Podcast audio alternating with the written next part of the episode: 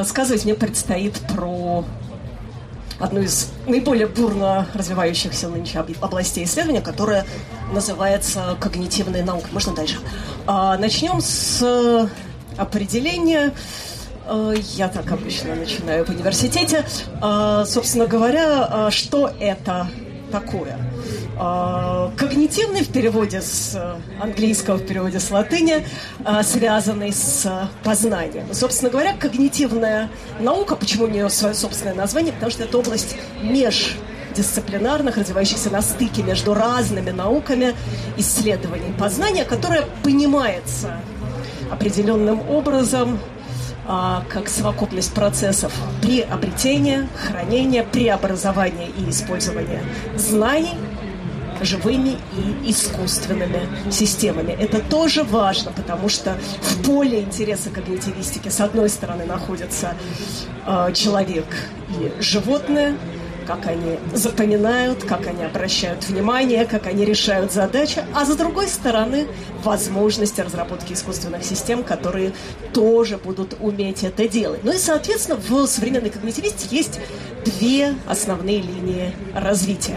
С одной стороны, это изучение, прежде всего экспериментальное изучение закономерностей и мозгового субстрата, мозговых механизмов нашего познания, а, восприятия, внимания, памяти и языка. А с другой стороны, моделирование этих процессов, то есть искусственный интеллект. Хотя в современных разработках мы тоже видим две линии. С одной стороны, это попытки моделирования именно познания, построить систему, которая будет распознавать образы, построить систему, которая будет а, помогать принимать решения. А с другой стороны, это попытки моделирования мозга. Самый яркий пример – это проект Генри Маркерма, который упоминал а, предыдущий спикер, попытки построить модель нашего мозга из моделей нервных клеток, соединенных друг с другом. А, сейчас а, задача, решенная в основном для фрагмента мозга крысы, но тем не менее посмотрим, куда все будет двигаться дальше.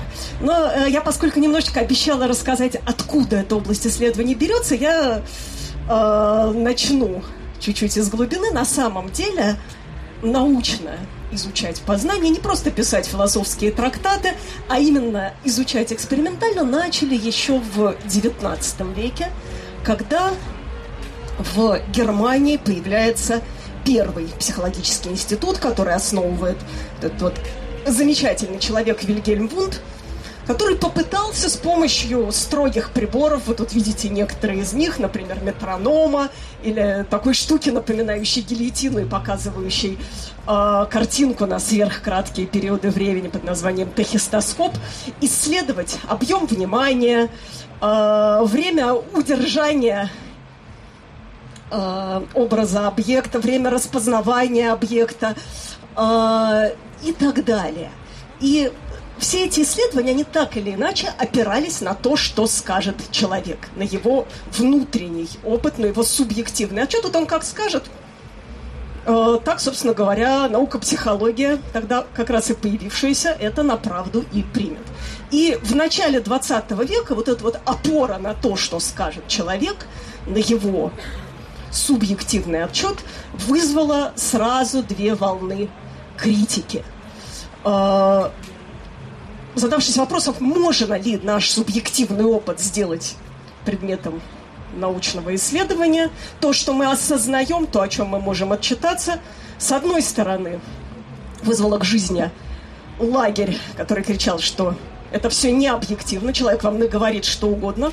Наука должна изучать то, что можно внешне наблюдать, фиксировать с помощью приборов, воспроизводить, например, поведение – внешние реакции на внешние же стимулы. Появляется целое направление, которое получает название бихевиоризм, которое начинает изучать преимущественно животных, которых можно потыкать палочкой, пустить по лабиринту, посмотреть, как они будут себя вести, и на этой основе прийти к предсказанию многообразия человеческого поведения на основе воздействия на человека, стимулов, и к возможности восстановить, какие стимулы вызвали какое поведение. Это с одной стороны. С другой стороны, появляется э, лагерь, который начинает говорить, что на самом деле то, о чем человек может отчитаться, это далеко не все, что у нас в психике есть, и вообще не главное. А главное совсем другое. Например, когда мы чего-то не замечаем или что-то забываем, э, это может происходить из-за того, что нам, например, неприятно или не хочется это видеть, это вспоминать и так далее. Э, то есть главное то, что стоит за нашим субъективным опытом и за нашим поведением, в конце концов, то, что Зигмунд Фрейд обозначает словом «бессознательное». И в начале 20 века научные исследования психики оказываются распяты между вот этими вот мышками, которых бьют током в лабиринтах, и кушеткой психоаналитика. А, естественно, про познание как предмет научного исследования, во всяком случае в Соединенных Штатах Америки, который на то время становится основным исследовательским плацдармом, все забывают.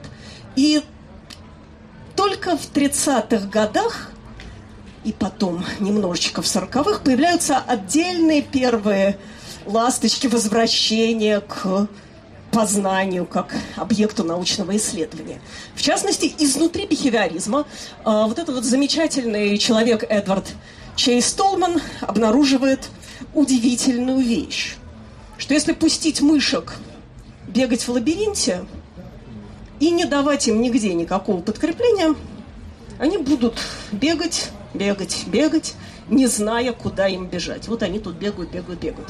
Если пустить мышек в лабиринт и давать им каждый раз подкрепление, они довольно быстро учатся и находят то место, куда этим самым подкреплением их выводят. А если пустить мышек бегать в лабиринт, не давая им никакого подкрепления день, другой, третий, они ничему не учатся, не учатся. Но если им вдруг дать подкрепление, они учатся намного быстрее, чем те первые, которых начинали подкармливать в нужном месте сразу. Почему? Стимулы одинаковые, реакции должны быть одинаковые, говорит бихевиоризм. Нет, говорит Толмен, по всей видимости, между стимулом и реакцией есть что-то еще.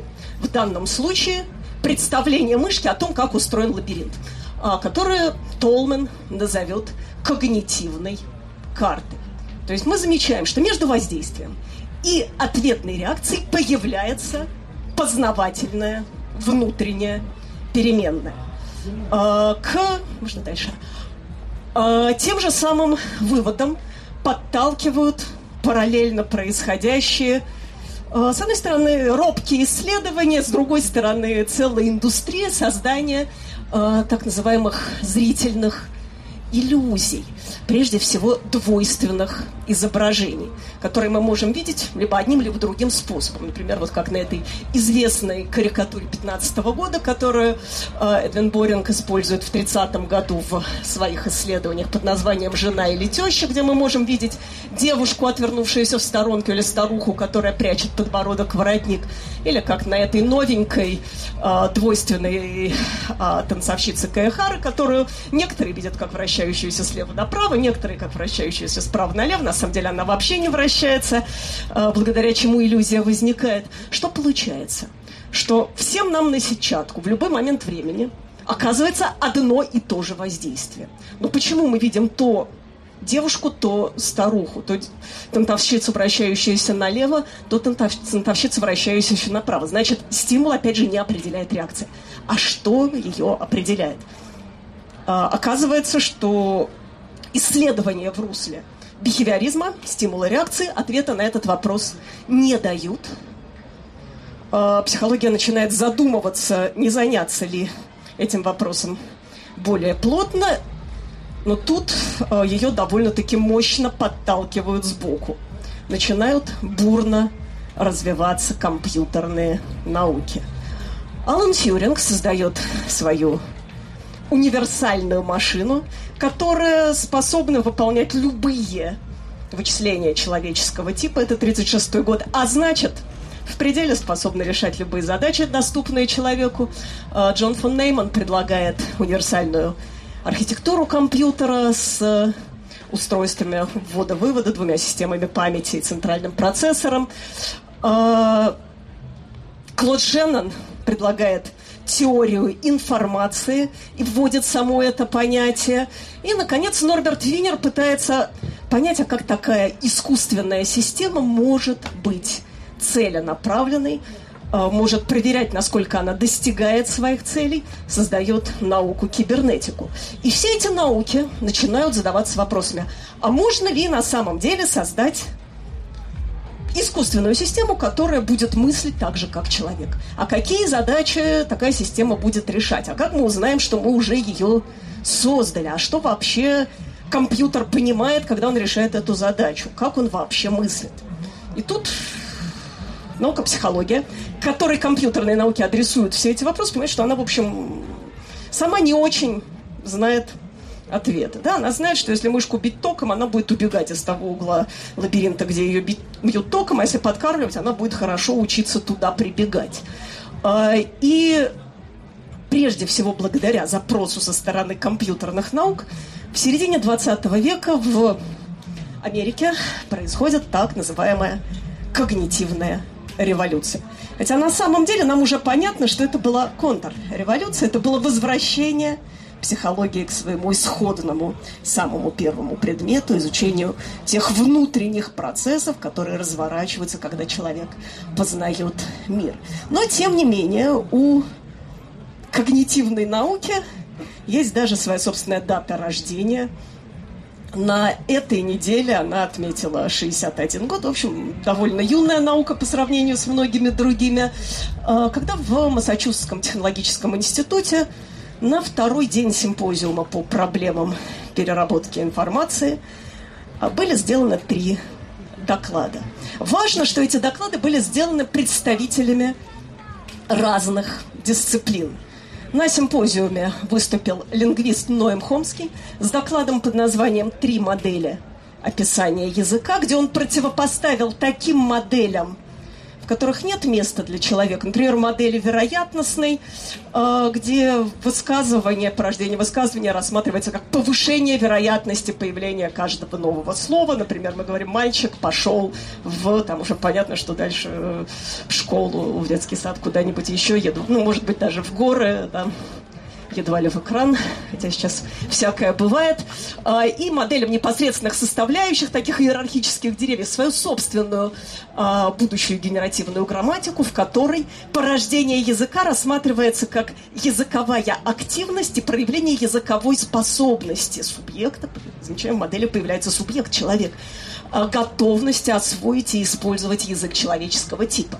Второй доклад был сделан психологом э, Джорджем Миллером. Назывался он «Магическое число 7 плюс-минус 2» или о некоторых ограничениях нашей способности обрабатывать информацию, где Миллер предложил э, так называемую ячеечную модель кратковременной или рабочей памяти – представив нашу кратковременную память, где мы удерживаем нужную нам информацию в течение примерно половины минуты, как набор из 7 плюс-минус двух ячеечек. Современная наука уточнила это число до 5 плюс-минус одного, но Миллеровская 7 плюс-минус 2 живет и торжествует. А, то есть это примерно как ячеечки в компьютере. Если они все заняты, новая информация либо не помещается, либо мы должны стереть что-то старое для того, чтобы запихнуть что-то новое. По-другому, считает Миллер, это не могло быть устроено. Причем в ячеечке мы набиваем не элементы, а целостные единицы. Например, либо буквы, либо слова, либо даже целые словосочетания. То, что мы можем осмыслить как единицу обработки информации. Наконец, третий доклад был сделан политологом Гербертом Саймоном и компьютерщиком Аленом Ньюэллом. Они показали первую в мире систему искусственного интеллекта. Программу, которая доказывала теоремы из области формальной логики, поэтому ее так и звали логик-теоретик. На самом деле прадедушка а, всех нынешних игровых не основанных на нейронных сетях, замечу в скобочках, компьютерных программ, вроде а, той, что выиграла в свое время в шахматы у Гарри Компьютера, у Гарри Каспарова, прошу прощения. А, это была действительно компьютерная программа, которая осуществляла доказательства, выпечатывала его на ленте. Одну теорему доказала лучше даже, чем автор книги «Принципы математики» Бертран Рассел, но в журнал статью за подписью «Логика теоретика», к сожалению, не взяли. А что тут было интересно? Что вот все эти люди сошлись вместе и поняли, что на самом деле они занимаются одной и той же наукой. Они решают одни и те же задачи. И к 70-м годам когнитивистика уже обретает свои общие контуры, и в ее состав, помимо психологии, лингвистики и искусственного интеллекта, подтягиваются нейронауки или науки о мозге, которые изучают закономерности строения и функционирования развития мозга, которые сейчас постепенно задавливают все остальное. Философия сознания, которая пытается решить проблему сводимости познания к мозгу, информационного характера, познавательных процессов и так далее, и культурная антропология, которая ищет ответы на вопросы о универсальных особенностях человеческого познания, особенностях а, зависящих от той культуры, того социума, к которому принадлежит человек.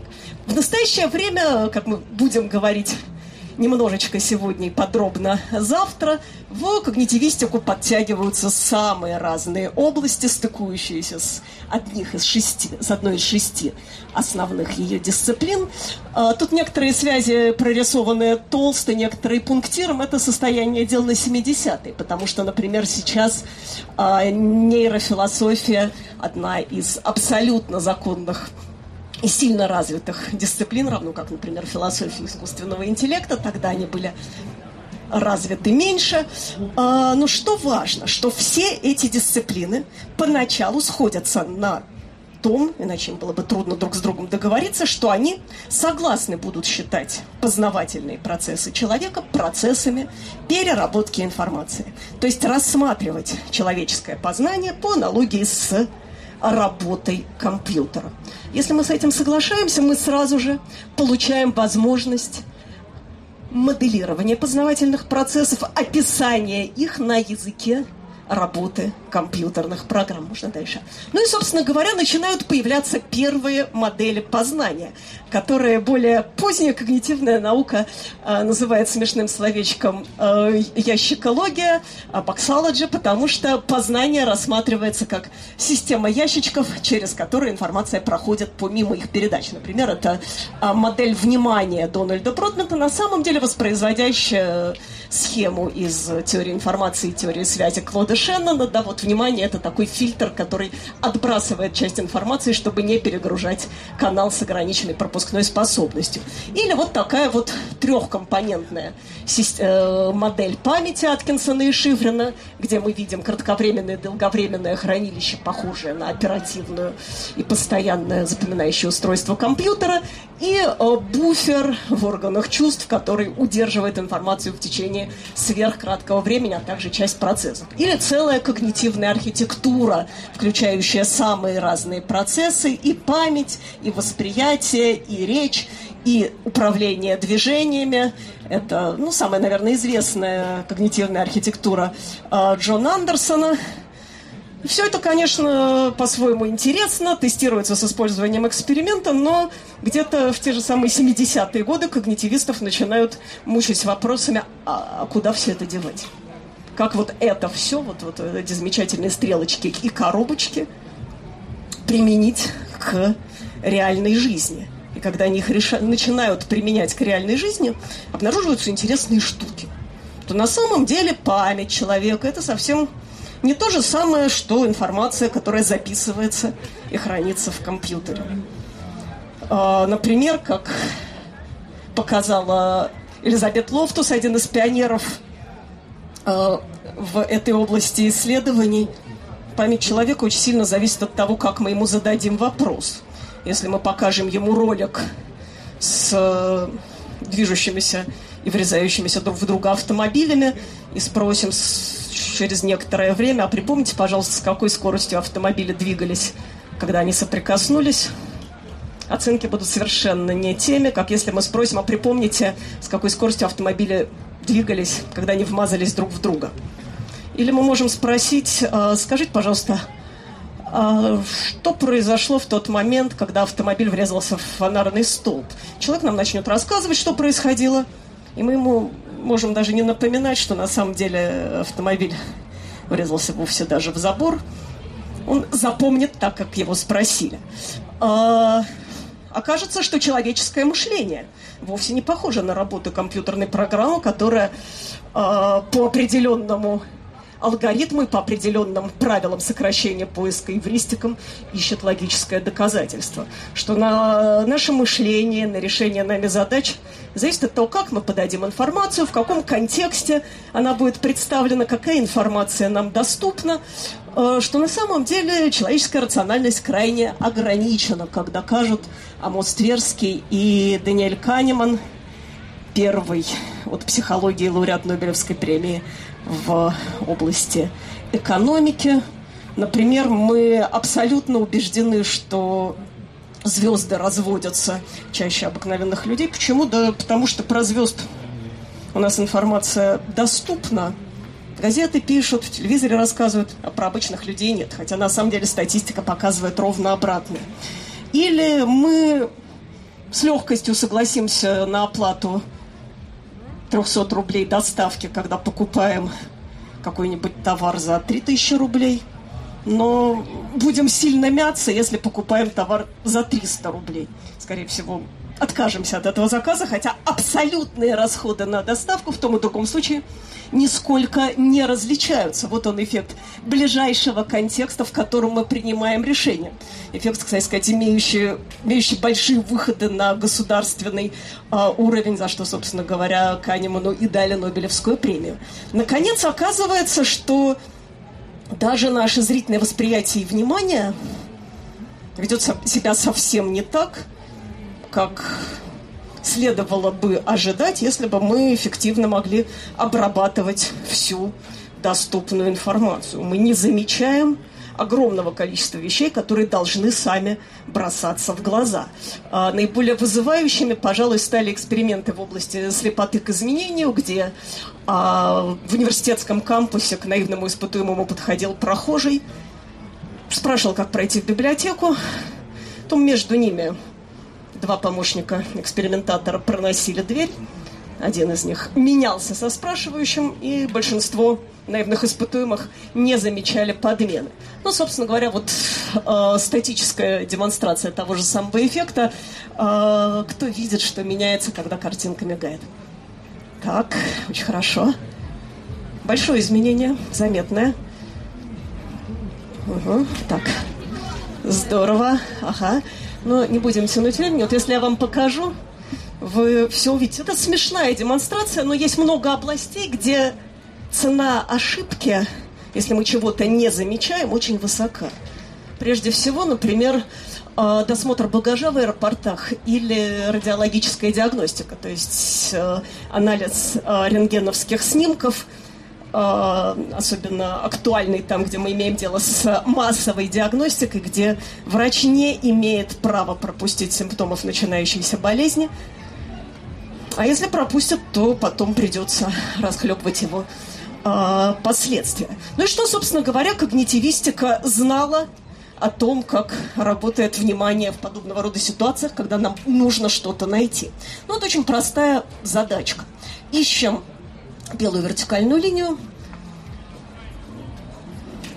Очень просто, да? Здесь тоже очень просто. Дальше. Здесь. Чуть-чуть медленнее, но нашли здесь. Угу, еще чуть медленнее, спасибо. А, что, собственно говоря, происходит? Когда наша белая вертикальная линия от всего остального отличается одним единственным физическим признаком, сколько нам объектов не покажут – мы будем находить ее с одинаковой скоростью и среди пяти, и среди ста, например, черных линий или горизонтальных линий. А вот если она от всего остального отличается по двум признакам или по трем, может быть, то поиск будет тем медленнее, чем больше у нас объектов находится в поле зрения. Почему так? Ну вот э, Энн Трейсман еще в 80-е годы, пытаясь объяснить этот эффект, предпо- эффект предположила, что разные признаки – что, собственно, соответствовало физиологическим данным о работе мозга, обрабатываются в разных областях коры и сводятся на единую такую главную карту, на который действует наше внимание, подобно прожектору, схватывающее э, эти самые объекты. И если на какой-то одной карте есть уникальное место, например, горизонтальное среди вертикальных, или черное среди белых, то внимание туда направляется сразу. Ему никуда ходить не надо. А если есть много мест, где есть белое, много мест, где есть горизонтальное, много мест, где есть еще какое-нибудь, внимание движется, движется, движется, пока не найдет тот самый объект, который нам нужен, и поэтому чем больше объектов, тем дольше искать. Хотя оказалось, что как только мы смотрим на естественную среду, выясняется, что механизмы поиска к признакам и сочетаниям признаков никак не сводятся. Да? Вот тут довольно-таки трудно найти э, элемент, отличающийся от других. Добавляем в два раза больше объектов, поиск становится легче. Тут тоже не сразу можно сообразить, э, какой объект отличается от остальных. Добавляем вот столько шума, и, на этой картинке все очевидно. Более того, если мы имеем дело с реальной ситуацией, то сама ситуация нам подсказывает, где что искать. Я вас прошу найти микроволновку, вы не будете смотреть ни на пол, ни на потолок, и довольно быстро найдете ее в среднем ярусе. Э, если я вас попрошу найти какой-нибудь э, редкий объект, типа венчика для взбивания омлета, вы его тоже будете искать примерно там же, но будете искать дольше. И именно эта проблема на самом деле оказалась главной, когда стали изучать, как люди ищут э, опасные предметы во время досмотра багажа. То есть оказалось, что на самом деле все ошибки людей, которые э, занимаются досмотром багажа, связаны с тем, что они просто редко видят те объекты, которые опасны. Что логично. Чаще такие объекты пропускают. Если им сказать, что вы вообще-то пропускаете те объекты, которые редко видите, это им никак не поможет. Опытные поисковики не будут отличаться от новичков. А, единственное, что выяснилось, что люди с расстройствами аутистического спектра всеми этими проблемами не страдают и могут очень эффективно решать эту задачу. Но на самом деле, что отсюда следует, понятно, как с этим бороться. Когда человека учат, ему надо на самом деле чаще показывать все эти ножи, пистолеты и бомбы, чтобы эти объекты перестали быть редко встречающимися. Собственно говоря, за этим же, то есть этот же механизм видят за еще одной известной ошибкой внимания, которая называется слепота по невниманию. Яркий пример которой наверняка вам известная так называемая невидимая горилла. Да? Uh, слышали ли об ней, о ней в этой аудитории? Да, более-менее кто-то слышал. Да? Uh, есть такой замечательный феномен, что если две команды игроков играют перед нами на экране перекидывая друг другу баскетбольные мячи. Одна команда в белых футболках, другая в черных, и нас просят посчитать количество передач мяча между людьми в белых футболках. Мы считаем, довольно хорошо справляемся с этой задачей, хотя она непростая, потому что на экране два мяча. Но когда в это время через зал проходит человек в костюме гориллы, три четверти испытуемых его не замечают. Почему? А потому что ну, не должно было его там быть. Не бывает гориллы в спортивных залах. А, оказалось, что на самом деле те же самые, очень похожие ошибки а, делают эксперты. Например, а, исследования опытных врачей-радиологов, которые занимались отсмотром а, снимков легких – показала, что 83% экспертов не замечают в легких пациента изображение гориллы, которое подсадили туда психологи-экспериментаторы. То есть мы не готовы увидеть то, чего мы не ожидаем увидеть. То есть на самом деле наш внутренний опыт, наши знания, наши установки определяют процесс переработки информации отличают нас от компьютера. Но то, о чем я рассказываю, это все как бы исследование внутри одной науки. А что происходит, собственно говоря, если дисциплин несколько? Ну, например, такая вот э, задачка науки о языке, лингвистике, а как мы строим высказывание, как мы выбираем подлежащее, когда начинаем описывать ситуацию. Лингвист Рассел Томлин предположил, что мы, начиная говорить, в качестве подлежащего выбираем объект нашего внимания. Он занимался исследованием комментирования хоккейных матчей увидел, что иногда комментатор говорит, что вот нападающий э, Смит перехватил шайбу, в других случаях, что шайба была перехвачена нападающим Смитом. В английском языке это естественная фраза, более естественная, чем в русском. И решил проверить эту гипотезу экспериментально, что на что человек смотрит, то он в качестве подлежащего и выбирает. А, он использовал такие мультики, в которых навстречу друг другу плыли рыбы. Над одной из рыб мигала стрелочка, и одна из рыб съедала другую. Но э, могло быть так, что подсказываемая рыба со стрелочкой съедала не подсказывая, могло быть так, что наоборот несчастная рыба, которую съедали, была той самой рыбой, над которой мигала стрелочка. Людей ни о чем специально не инструктировали, просили просто описывать, что они видят. И обнаружили, что да, когда подсказывается черная рыба, человек говорит, черная рыба съедает белую. В этом случае человек говорит, белая рыба съедается черной. А дальше мы можем взять эту закономерность и реализовать, например, а, в компьютерной программе, в искусственной нейронной сети, которая будет строить описание изображений. Здесь надо добавить всего один шаг. Да? Мы выделяем, учим, тренируем искусственную нейронную сеть выделять главный объект на изображении. Он становится, вот мы видим, как она это делает, а, центральным объектом в описании. Дальше описание строится именно относительно того объекта, с которым мы имеем дело. Ну и, собственно говоря, вот вся эта логика развития, а, а как все происходит у человека, привела к тому, что в начале 21 века когнитивная наука вспомнила окончательно, что человек это не система переработки информации, что у него есть тело, что он переживает какие-то эмоции, что он живет и растет, и развивается в социальном окружении, э, усваивает определенную культуру, э, вообще оказывается разным на разных этапах своего развития, а еще у него есть мозг, который, возможно, работает не совсем так, как компьютер, то есть занимается не то чтобы вычислениями, а более сложными процессами, которые обусловлены в том числе и нейрохимическими медиаторными системами мозга.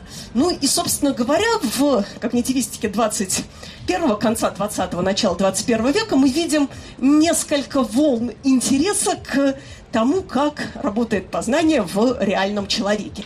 Первый из них это так называемый телесный бум, э, embodied cognition, э, который начался с работ э, Франциско Вареллы и Умберто Матурана, которые подчеркивали, что познание вообще имеет смысл изучать как познание человека, живущего и действующего в определенной природной среде, эволюционирующего в ней. И собственно говоря, эти декларации подтолкнули к тому, что даже в экспериментальных исследованиях познания стали выяснять некоторые закономерности, требовавшие учитывать тело. Например, усталый человек или человек с тяжелым грузом за спиной дает не такие зрительные оценки расстояния, как человек без тяжелого груза. Как в системе переработки информации, вот в коробочке это учесть. Что когда человек должен найти один из множества объектов, стоящих на полу, он ищет совсем не так, как вот на картинке, где я показывала много палочек.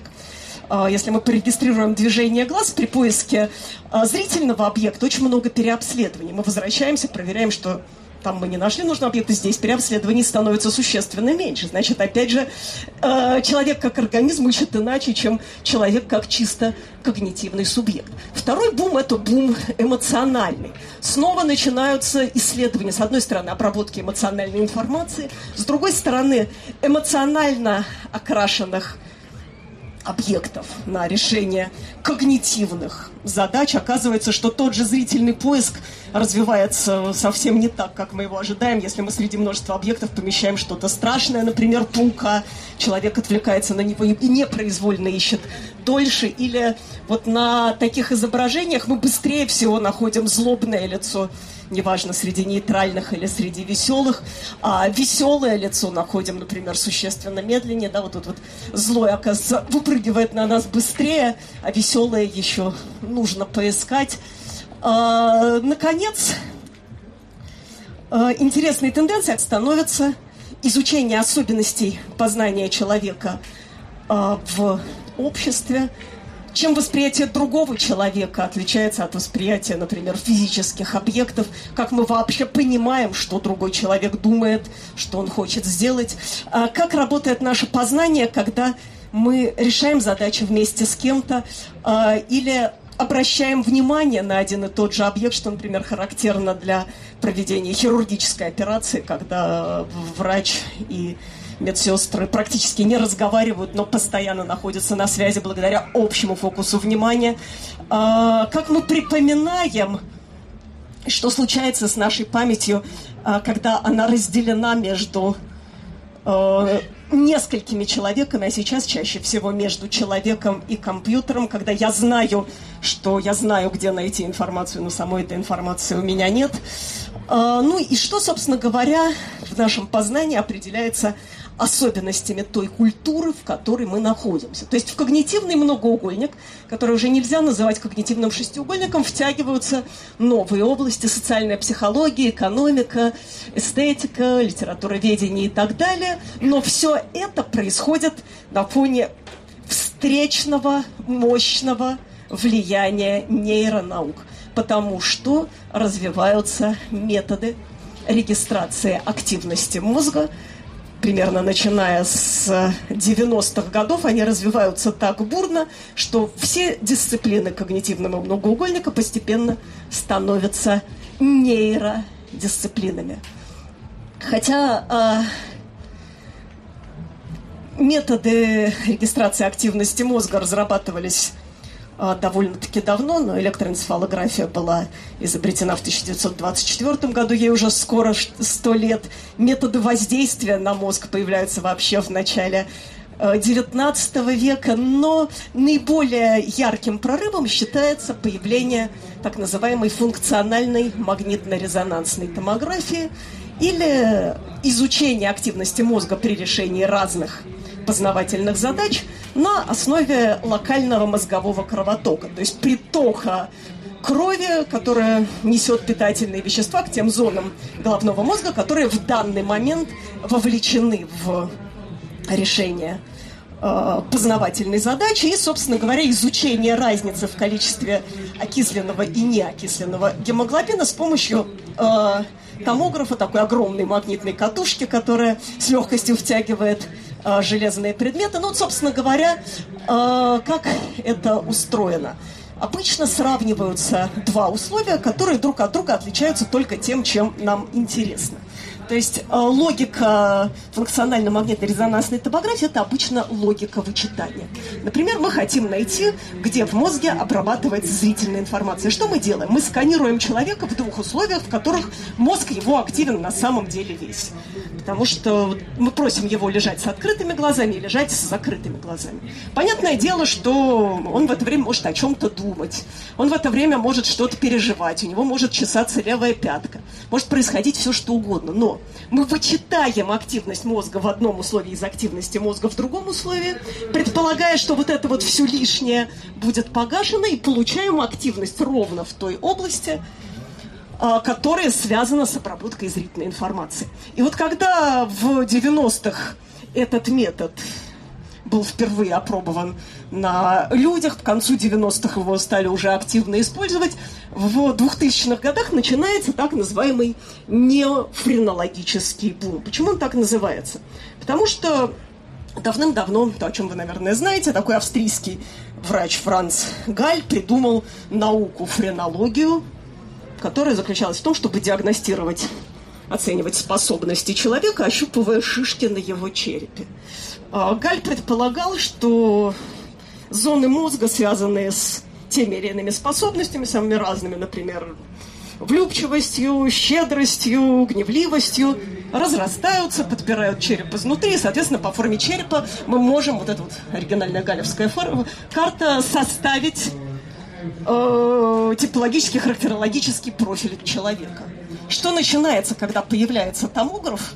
Начинают искать зоны всего. Ну, сначала находят речевые центры, центры эмоций, центры обработки разных видов зрительной информации о лицах, э, о жилищах человеческого типа, о живых, неживых объектов и так далее и тому подобное, пока не доходят вот уже до совсем экзотических зон. Ну, вот, в частности, физиолог Симирзеки, тот самый, который некогда а, сделал картирование зрительной коры кошки, вот э, карты обработки отдельных зрительных признаков, в 2000-х годах описал центры влюбленности и центры материнской любви. Как это было устроено, ну вот человеку в томографе показывали фотографию просто знакомого и любимого. Вы читали одно из другого, вот мы видим красные зоны романтической любви. Или матери показывают изображение ее ребенка, любовь другого ребенка, на вычитании получают желтеньким зоны материнской любви, также искали зоны медитации и молитвы, когда там человек лежит в томографе, ему говорят, молитесь, не молитесь, молитесь, не молитесь, ну и, соответственно, сканируют и вычитают одно из э, другого. Ну вот, собственно, Шнобелевская премия нынешнего года по физиологии медицины касалась выявления центров, которые Э, избирательно связаны с отвращением человека к виду и запаху сыра. Это оказались подкорковые структуры, э, относящиеся к числу так называемых баналь... базальных ганглиев, прошу прощения. В общем, все эти исследования по-своему замечательны, за исключением одного маленького вопроса. Ну и что? А вот мы знаем, что такая-то россыпь зон связана с переживанием материнской любви. Что мы нового узнали о переживании материнской любви, кроме того, что с ней связана такая россыпь зон? Ну, или там то же самое про молитву, то же самое про э, почесывание левой пятки. Э, хотя оказалось, что на самом деле у подобного рода исследований может быть очень важные практические применения. Но на самом деле функциональное картирование довольно Э, широко сейчас применяют в клинике нейрохирургии, чтобы случайно не зацепить речевые или двигательные зоны пациента во время операции. Перед операцией смотрят, э, где у него, в зависимости от расположения опухоли на данный момент, локализована речь, где управление руками и ногами, чтобы по возможности сохранить все, что нужно. Вот в 2000-х годах британская, тогда сейчас вытесненная в Канаду группа э, Эдриана Оуэна использовала томограф в качестве средства коммуникации с больными, которые находятся в вегетативном состоянии. А, это состояние, когда человек никаким образом не подает признаков жизни, понимания того, а, с чем к нему обращаются, что ему говорят, да, осуществляют его питание, искусственное поддержание жизни, но вот э, он как бы отключен, именно поэтому он находится в этом растительном вегетативном состоянии, отключен от внешнего мира. Что придумал Оуэн? А что будет, если мы положим такого больного в томограф и будем давать инструкции? Например, представьте, что вы ходите по своему дому. Или представьте, что вы играете в теннис. И обнаружилось, что у больного, вот тут показаны сканы пациентки, эта активация совпадает с нормой. Вот видите, группа норма, человек представляет, что он ходит по дому, здесь больной представляет. Опять же, группа норма, здесь больной. А, что дальше? Дальше мы можем сказать, если вы Хотите ответить на вопрос «да», представляете, что вы ходите по дому. Если вы хотите ответить на мой вопрос «нет», представляете, что вы играете в теннис. А, в работе 2010 года Оуэн провел такой опыт, а, когда пациентке было предъявлено шесть вопросов, ответы на которые не знал человек, проводивший сканирование, и по активности мозга он правильно восстановил ответы на пять из шести вопросов, то есть, по сути дела, установив контакт с человеком, с которым контакта нет. А здесь возбудились юристы, с одной стороны, И отсюда началась целая новая область нейроюриспруденции. Да, собственно говоря, насколько мы можем вот это считать волеизъявлением. И с другой стороны возбудились философы сознания. Вот то взаимодействие с пациентом, которое происходит с пациентом, находящимся по медицинской классификации в бессознательном состоянии, это проявление сознания или это что-то другое? И на самом деле к настоящему времени получилось так, что нейро исследования постепенно охватывают все те области, которые наметились в когнитивистике, начиная с момента ее зарождения и по нынешнее время, а, почти полностью подмяв под себя исследования восприятия памяти, внимания и даже сознания – проникнув в область телесности, например, э, сейчас очень популярны исследования поиска э, значений слов в двигательной коре. Оказывается, что когда мы используем в нашей речи какие-то глаголы, которые вроде бы должны активировать зоны коры, связанные с обработкой речи. На самом деле активируются зоны коры, связанные с выполнением соответствующих действий. Например, если мы говорим э, «мальчик пинал мячик», мы можем увидеть у активацию в тех отделах двигательной коры, которые связаны с осуществлением движения ногой. А если мы говорим «мальчик лизал мороженое», то, соответственно, с управлением языком. Э, эти исследования проникают в область социального и распределенного познания, а, культурных особенностей познания, о которых я тоже буду рассказывать завтра, исследования поиска мозговых коррелятов восприятия прекрасного, э, наконец, мозговых механизмов свободы воли. Об этом сегодня будет целая большая лекция по нейроэкономике вечером. Ну, собственно говоря, проблема одна. Да? А как нам не уйти к, к составлению этих самых карт, про которые остается вопрос, ну и что? Как нам понять, что мы действительно нашли механизм, объяснили тот или иной процесс запоминания или возникновения зрительной иллюзии или появления ошибки внимания. Они просто сказали, что когда человек не замечает такого-то объекта, сравнению с ситуацией, когда человек его замечает, у него активируется такая-то зона коры. И дальше возникает все тот же вопрос, ну и что.